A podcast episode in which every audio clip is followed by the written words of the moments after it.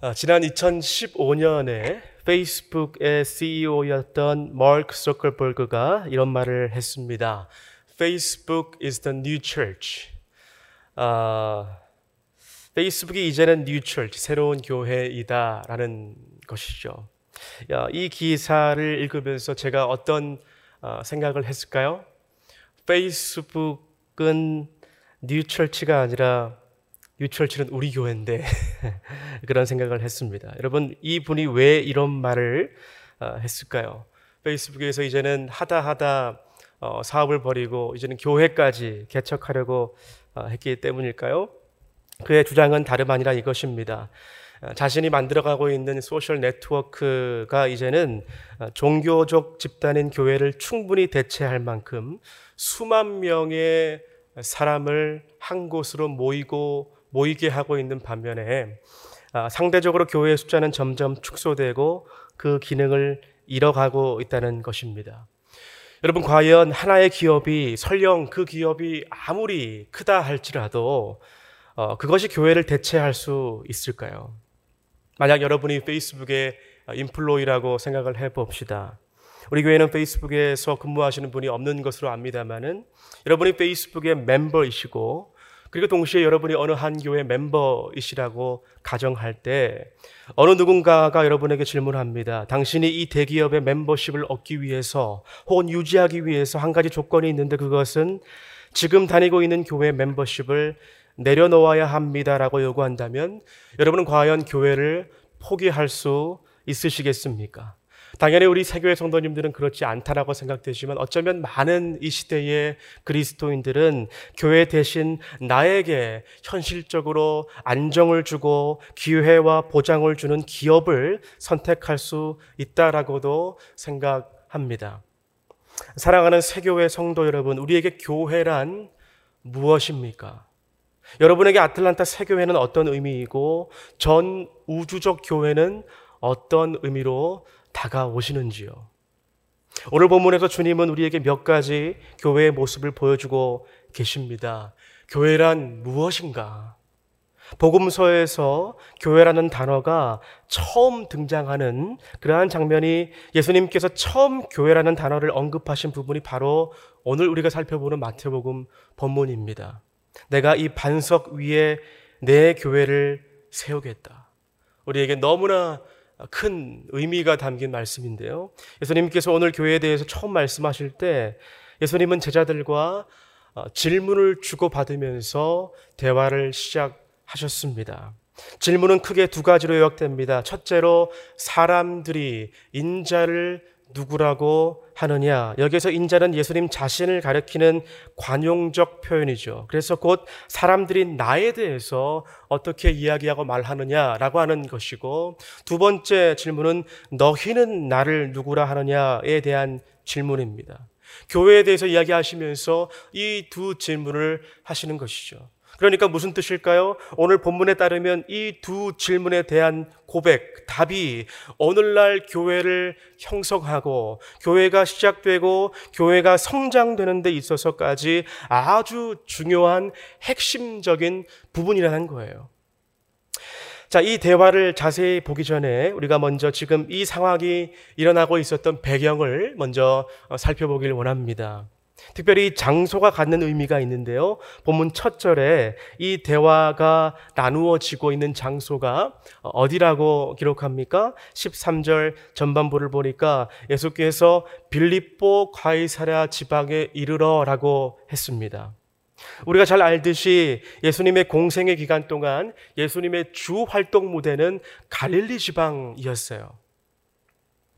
그런데 왜, 예수님은 왜 지금 가이사랴 빌립보 또는 빌립보 가이사랴 같은 말입니다. 왜 이곳으로 제자들을 굳이 데리고 가셔서 대화를 하시고 질문을 건네실까요?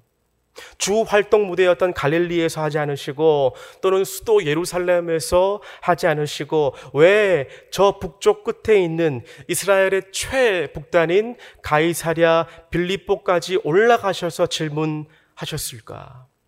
우리가 지도를 하나 살펴보기를 원합니다. 화면에 나오는 지도를 보시면 여러분 보시는 것처럼 예수님 당시에 가이사랴라고 하는 도시는 두 군데가 있었습니다. 지중해 바닷가에 정말 아름다운 도시가 왼쪽에 하나 있습니다. 저기에 가면 원형 경기장도 있고 로마의 모든 문명이 녹아 있는 가이사랴. 그래서 그 이름의 뜻이 뭡니까? 카이사랴, 카이사르, 시절, 황제의 이름을 딸 만큼 로마의 문명이 깊숙하게 자리 잡은 도시였고 이름 그대로 황제를 위해서 어, 지어진 도시였어요.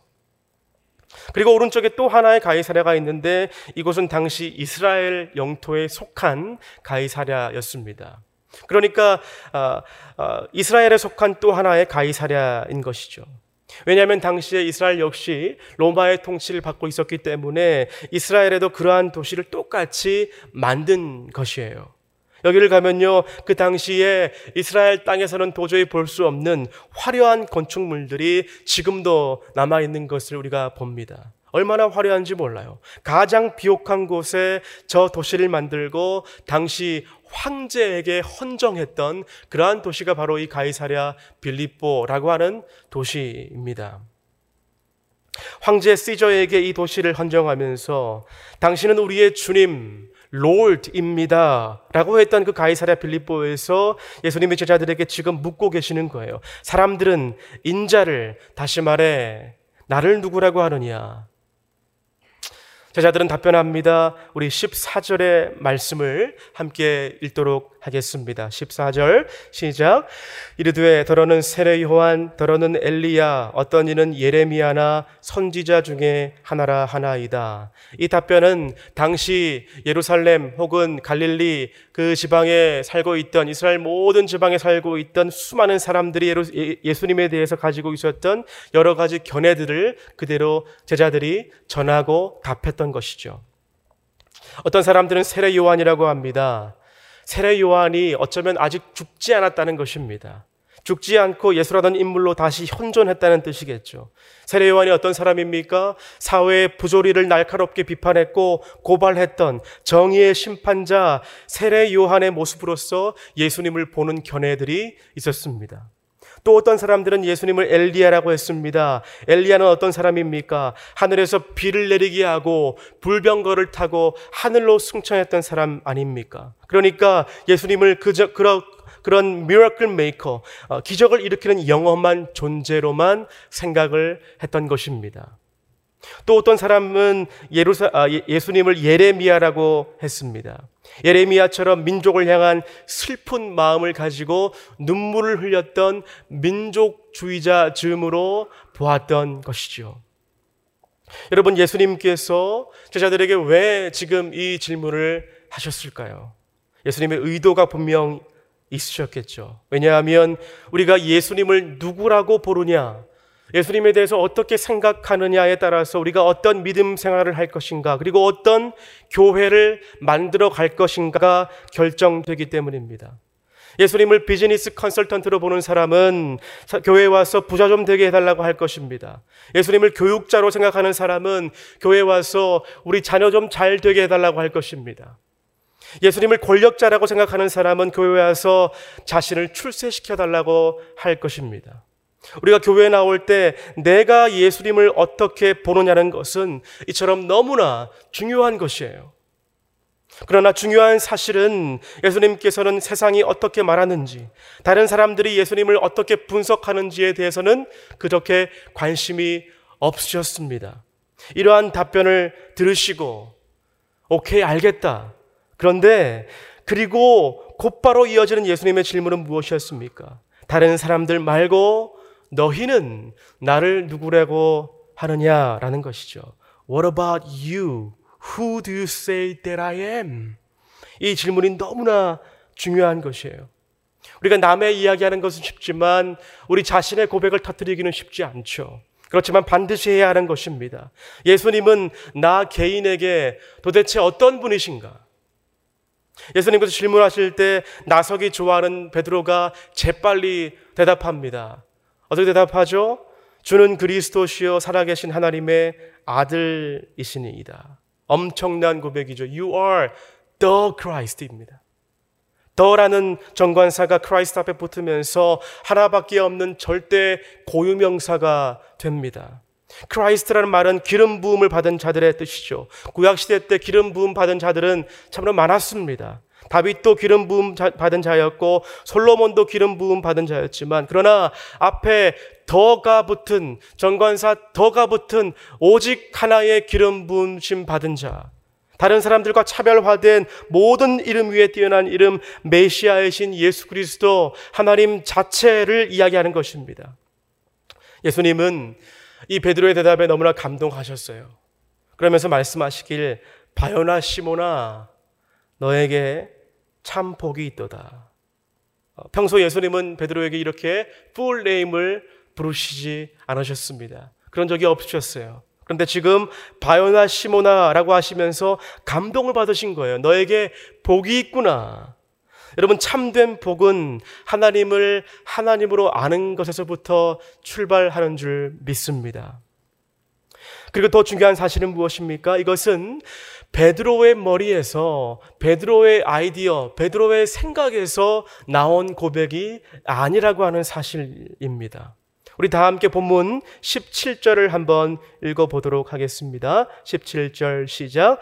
예수께서 대답하여 이르시되 바요나 시모나 내가 복이도다. 이를 내게 알게 한 이는 혈육이 아니요 하늘에 계신 내 아버지시니라. 예수님께서 뭐라고 말씀하십니까? 이를 내게 알게 한 이는 혈육이 아니요 다시 말해 너의 이성에서 너의 계산적인 머리에서 나온 것이 아니라 하늘에 계신 내 아버지께로부터 왔다라고 하는 것이죠. 여러분 우리가 스스로 교회에 나온 것 같지만 하나님께서 여러분을 불러 주셨음을 믿으시기 바랍니다. 그래서 교회는 하나님이 부르신 사람들의 모임이에요. 그래서 교회라는 헬라어 단어가 무엇입니까? 이클레시아. 부름을 받은 자들이라는 뜻이죠. 이 부름을 받은 자들이 담대하게 예수님에 대해 고백하는 곳이 바로 교회인 것이에요. 가이사랴가 다스리고 있었던 황제에게 헌정된 그 도시에서 이 도시 한 복판에서 나의 주님은 황제가 아니라 가이사랴가 아니라 살아계신 하나님의 아들인 예수 그리스도이십니다라고 고백하고 있는 것이에요. 기름 부음 받은 수많은 사람들이 있었지만 그들은 다 죽고 지금 썩어져 없어져 버렸지만 나의 예수님은 살아계신 하나님의 아들이라는 것입니다. 여러분 오늘 말씀은 우리를 도전합니다. 오늘날 우리가 살아가고 있는 도시와 너무나도 흡사한 황제의 논리만 통용되는 시대, 물질 만능주의와 스펙을 쌓고 권력을 가질 수만 있다면 그 어떤 것도 심지어 나의 신앙 순위, 신앙적인 우선순위도 포기할 수 있는 시대를 살고 있는 가운데 우리는 과연 예수님을 믿는다고 고백하면서 주의 다스림이, 주의 통치가 우리의 가정과 우리의 사업과 우리의 모든 관계 가운데 살아 역사하고 있는가? 여러분, 당시 로마는 유럽과 중동, 심지어 북아프리카까지 관할하고 있는 그러한 제국이었습니다. 역사적으로 유명하죠. 로마는 당시에 아주 지혜롭고 중요한 정책을 하나 폈는데요. 들어보신 분도 계실 줄로 압니다. 팍스 로마나. 로마가요, 전 세계를 다스리면서 그렇게 오랫동안 그 큰 제국을 다스릴 수 있었던 이유 중에 하나가 그들의 고유한 신앙과 그들의 고유한 문화들을 다 인정해버렸습니다. 그런데 딱 한 가지 조건이 있었어요. 그것은 무엇이냐? 가이사랴를 주라고 고백하는 그것만 너희가 인정한다면 내가 너희들의 모든 문화를 인정하겠다. 내가 너희들의 모든 심지어 신앙까지 인정하겠다라는 것이에요. 그러니까 가이사랴를 주라고 인정하면 아무 문제가 없었던 것입니다. 그런데 거기에 예수님을 주라고 고백하면 그때 문제가 생기는 것이죠. 여러분, 그래서 교회는요, 바로 이렇게 시작된 것입니다. 이러한 고백 위에 오늘 본문의 베드로가 그러했던 것처럼 오늘날의 베드로, 다시 말해 여러분 한 사람 한 사람의 고백, 나의 주님은 그리스도시요 살아계신 하나님의 아들입니다. 이 고백 위에 교회가 세워진 것이에요. 오늘 말씀이 우리에게 도전하는 것은 여러분의 도덕성이나 여러분의 실력 혹은 돈의 문제를 가지고 이런 것 때문에 세상과 갈등하라라고 하는 것이 아니라 우리가 누구의 다스림 가운데 있는가라고 하는 본질적인 물음 앞에서 고민하지 않는다면 우리는 하나님을 제대로 믿는 사람이 아니라고 오늘 본문은 말씀하고 있는 것이에요. 척 홀슨이라고 하는 분이 이런 얘기를 했습니다. 1세기에 만약 당신이 공공장소에서 예수는 하나님이시다라고 외쳤다면 아무도 화를 내지 않았을 것이다. 그러나 만약 당신이 예수는 주시다라고 외쳤다면 이것은 심각한 폭동을 일으키는 것이다. 로마는 예수님이 하나님이시라고 하는 고백에는 그 어떤 시비를 걸지 않았습니다. 그래, 너희들이 그렇게 습관적으로 관례대로 믿는 대로 고백하는 것은 문제가 없다. 그런데 예수님이 너희의 주인이시다, 주시다라고 이야기한다면 그것은 폭동인 것이에요. 여러분, 그래서 교회는 어떠해야 됩니까? 바른 신앙 고백 위에 세워져야 합니다. 바른 고백이 교회의 시작이요, 기초인 것이죠. 우리가 교회에서 신앙생활하면서 이러한 주권 신앙, 롤십이 없다면 교회는 뒤로 밀리는 것이요. 왜냐하면 다른 것이 주인이 되기 때문에. 자, 이제 이 고백을 듣고 예수님께서 뭐라고 말씀하실까요? 드디어 예수님께서 교회라고 하는 단어를 처음 말씀하시는 장면이 나옵니다. 우리 화면에 나오는 18절을 함께 읽어보도록 하겠습니다. 시작. 또 내게 내게 이르노니 너는 베드로라. 내가 이 반석 위에 내 교회를 세우리니 음부의 권세가 이기지 못하리라.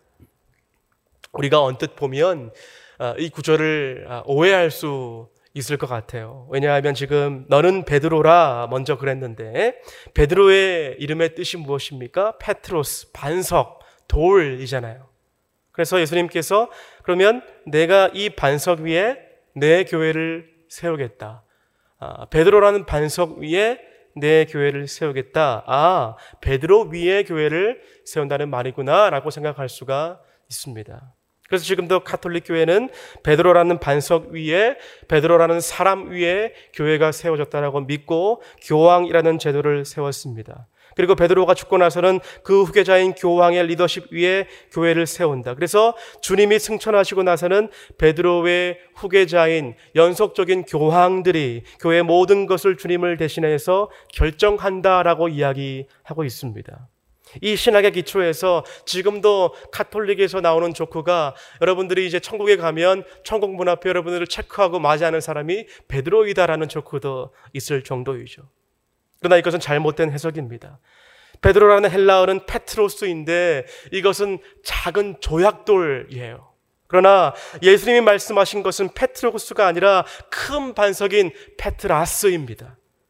여러분 그래요. 예수님이 교회를 세우는 기초는 베드로라고 하는 작은 울퉁불퉁한 왔다 갔다 하는 돌이 아니라 변하지 않는 크고 단단한 반석이신 바로 베드로가 고백한 예수 그리스도에 대한 신앙 고백 위에 교회가 서 있는 것인 줄 여러분 믿으시기를 바랍니다. 생각해 보십시오, 여러분. 베드로 같은 사람의 교회를 세웠다? 안 그래도 다혈질에 참 들쭉날쭉하는 성격인데 저녁 때는 화끈했다가 아침에는 겁나서 도망가 버리면 어떻게 되겠습니까? 교회가 롤러코스터처럼 막 왔다 갔다 하지 않겠습니까? 베드로 기분 좋을 때는 우리 새 교회가 막 부흥하고 좀 컨디션이 안 좋으면 교회가 다시 다운되고 베드로의 후계자인 교황이 성령 충만할 때는 확 올라갔다가 그 다음 후계자 교황이 바통을 이어받았는데 이분의 영성이 좀 어, 별로 안 따라준다면 이상한 사람이면 교회가 확 침체되고 이러한 롤러코스터 같은 불안정한 교회가 되어 버린다는 것입니다. 여러분 주님이 세우시는 교회는 베드로와 어떤 사람, 교황이 아니라 그 연약하고 울퉁불퉁한 사람들의 입술을 통해서 선포된 변하지 않는 예수님에 대한 고백 위에 주님이 세우신 것입니다.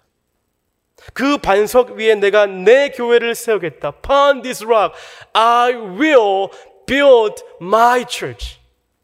주님의 교회가 세워지는 것이죠. 그런 의미에서 여러분께서 하시는 하나님이 나의 주인이 되십니다. 라는 고백은 우리 교회에서 드릴 수 있는 가장 귀한 고백이에요. 내가 소교회를 통해서 변화되었습니다. 세교회를 통해서 병 고침 받았습니다. 신분이 해결되었고 어, 소원했던 관계가 회복되었습니다. 어, 재정 관계가 형편이 나아졌습니다. 이러한 고백들은 그 이후에 일어날 열매에 대한 고백일 뿐이지 우리에게 가장 중요하고 선행되어져야 할 고백은 무엇이냐면 실은 이 어지러운 세상 가운데서도 세교회를 통해서 하나님을 만나고 드디어 예수님 당신이 나의 주인이 되셨습니다라고 하는 이 고백 위에 우리 세교회가 든든히 세워지는 줄 여러분 믿으시길 바래요. 여러분, 날마다, 매주마다 모든 우리 교회, 모든 모임들마다 하나님의 주대심의 고백이 흘러 넘치기를 축복합니다.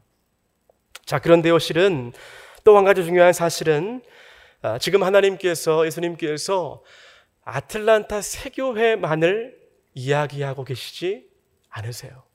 맞습니까?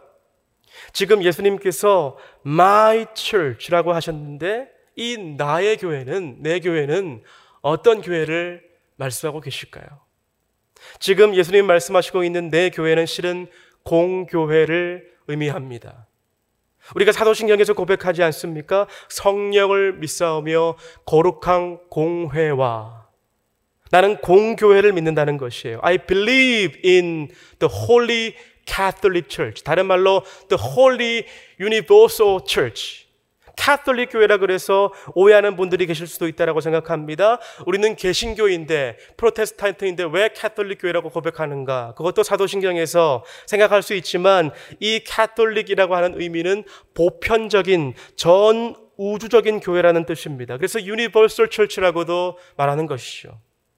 그러니까 하나님께서 선택하고 부르신 하나님의 자녀로 삼으신 모든 교회들을 포함하는 것이에요. 우리가 지금도 은혜롭게 선교 세미나를 감당하고 있지만 앞으로 선택하실, 앞으로 부르실 보이지 않는 지금은 당장 보이지 않는 하나님의 자녀들 모든 족속들까지 과거, 현재, 미래에 하나님을 주님이라 고백하는 모든 사람들의 모임을 통째로 포함하는 공교회라고 하는 것이죠.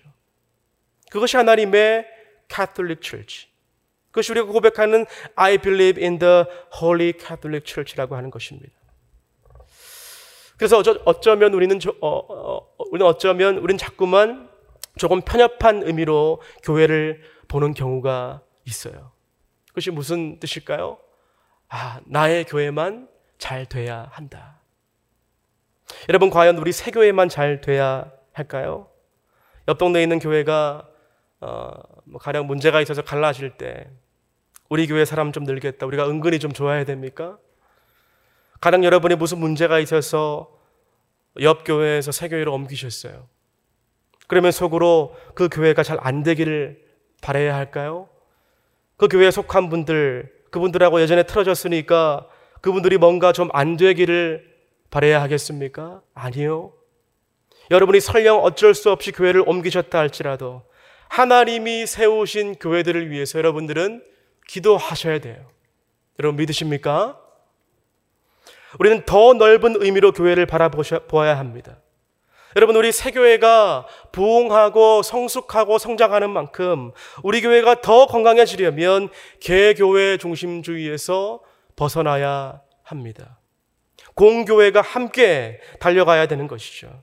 그래서 우리가 사도신경을 고백할 때마다 매주일 사도신경을 암송할 때마다 정말 기도하는 마음으로 여러분이 생각나시는 교회들, 성도님들을 그리고 앞으로 개척되고 회복될 교회들을 떠올리시면서 사도신경을 외우셨으면 좋겠습니다.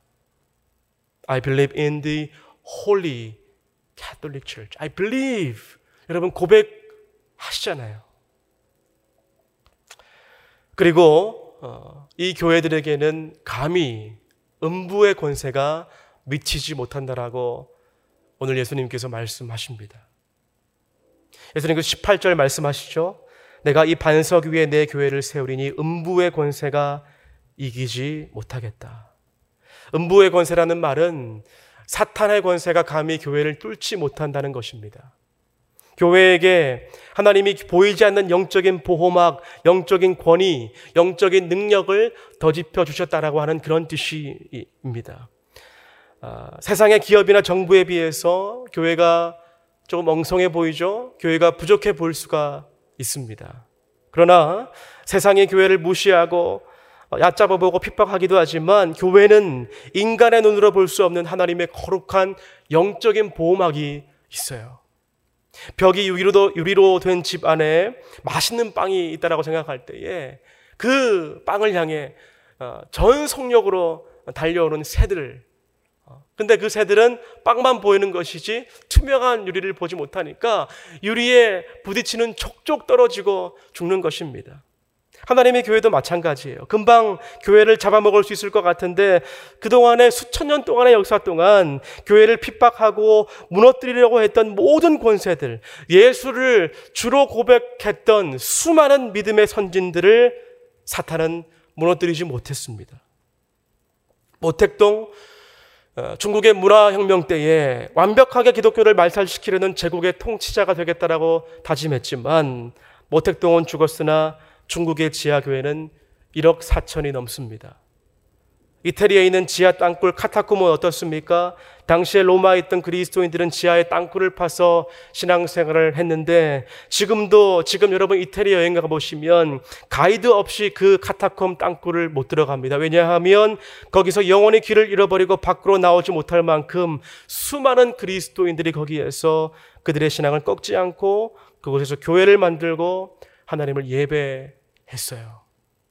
그 누가 하나님의 교회를 무너뜨릴 수 있겠습니까? 그 누가 우리의 신앙 고백을 꺾을 수 있겠습니까? 사랑하는 여러분, 교회는 우리 새교회는 그리고 공교회는 하나님이 영원토록 지키시는 줄 믿으시기를 바랍니다. 수많은 공교회들이 그리고 과거, 현재, 미래에 하나님을 주님이라 고백했던 수많은 성도들이 이러한 신앙 고백 위에 교회를 지켜왔습니다. 그 수가 얼마나 많은지 히브리서 11장 32절은 이렇게 고백합니다. 우리 화면에 나오는 말씀 함께 읽겠습니다. 시작. 내가 무슨 말을 더하리요? 기드원, 바락, 삼손, 입다, 다윗 및 사무엘과 선지자들의 일을 말하려면 내게 시간이 부족하리로다. 예수가 나의 주님이십니다. 라고 말했던 이 사람들의 일에 대해서 말하려면 밤새도록 시간이 부족하다라고 하는 뜻이죠. 그래서 성경은 그들이 구름같이 허당한 증인들하고 증인들이라고 하지 않았습니까? 히브리서 그래서 12장 1절은 이렇게 이야기합니다. 이러므로 우리에게 구름같이 둘러싼 허다한 증인들이 있으니 모든 무거운 것과 얽매기 쉬운 죄를 벗어버리고 인내로서 우리 앞에 당한 경주를 하며 히브리서는 우리에게 당한 신앙의 여정, 이 땅의 교회가 달려가야 할 길을 그 당시 원형 경기장에서 있었던 달리기 경주에 비교했습니다. 구름과 같은 많은 믿음의 증인들이 자신에게 맡겨진 그 경주를 다 잘 마치고 나서 이제 바통을 이어받은 신약의 백성들인 우리 교회들이 마지막 주자로서 달려가는 것이죠. 그리고 너무나 감사한 사실은 뭐냐면요. 우리에게 바통을 넘겨준 그런 믿음의 증인들이 그냥 내 할 일 다 했다 그래서 딴 데 가 있는 것이 아니라 이제는 경기장에 관중석으로 올라갑니다. 가서 우리를 응원하고 있는 것이죠. 왜냐하면 지금 말씀 보면 그들이 구름같이 우리를 뭐하고 있다 그럽니까? 불러 싸고 있다고 하죠. 여러분 옛날 친구들 중에 이런 친구들 있죠. 또래끼들끼리 운동을 하는데 운동장에서 날씨도 덥고 축 처져서 떼양 뺏어서 경기하고 있는데 갑자기 어느 순간에 어느 순간에 열심히 뛰는 화이팅 넘치는 넘치는 친구들이 있어요. 그래서 갑자기 왜 이 친구가 열심히 뛰나 한번 주위를 돌아보니까 다름 아니라 평소에 이 친구가 흠모하던 여학생이 앉아 있는 것이죠. 그 여학생이 응원을 하기 시작하니까 아니, 그 여학생이 나를 바라보고 있다는 그 사실 하나만으로 과학적으로 설명할 수 없는 아드레날린이 갑자기 솟구치기 시작하면서 평소에 안 넣던 골을 넣게 되고 막 에너지가 분출되는 것처럼 여러분, 우리 교회들은 이 동력으로 함께 달려가는 것입니다. 함께 응원하는 것입니다. 오늘날 저와 여러분들은 지금 관중석이 꽉 찬 스테디움 앞에 서 있습니다. 그 관중석에는 여러분이 믿음의 결승선을 통과하기를 간절히 바라면서 목청껏 응원하고 있는 아브라함도 있고요. 이삭도 모세도 엘리야도 있습니다. 그리고 함께 달리는 동역자도 있지 않겠습니까? 바통을 이어주면서 한마디 하는 것이죠. 화이팅! 그렇게 응원할 수 있어요.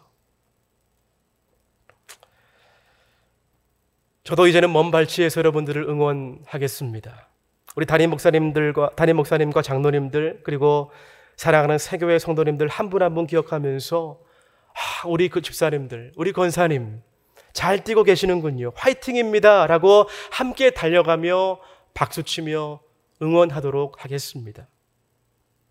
그리고 더 나아가서 우리에게 더 기쁘고 힘이 나는 사실은 무엇일까요? 우리가 달리는 경주의 종착지에는 예수님이 서 계시다는 것입니다. 막 달려가는 우리를 바라보시면서 때로는 절뚝거리고 레인을 이탈하기도 하지만 결승점을 향해서 목표를 향해서 하나님의 영광을 향해서 달려가는 교회를 하나님은 두 팔 벌려서 기다리고 계시다는 것이죠. 여러분 이제 완성된 스테디움의 그림이 그려지십니까? 관중석에 꽉 차 있는 수많은 우리의 믿음의 선진들, 그리고 함께 달려가고 있는 우리의 공교회들, 그들은 우리를 힘차게 응원하고 있고 우리가 달려가야 할 그 끝 결승선에는 지금 누가 있다고요?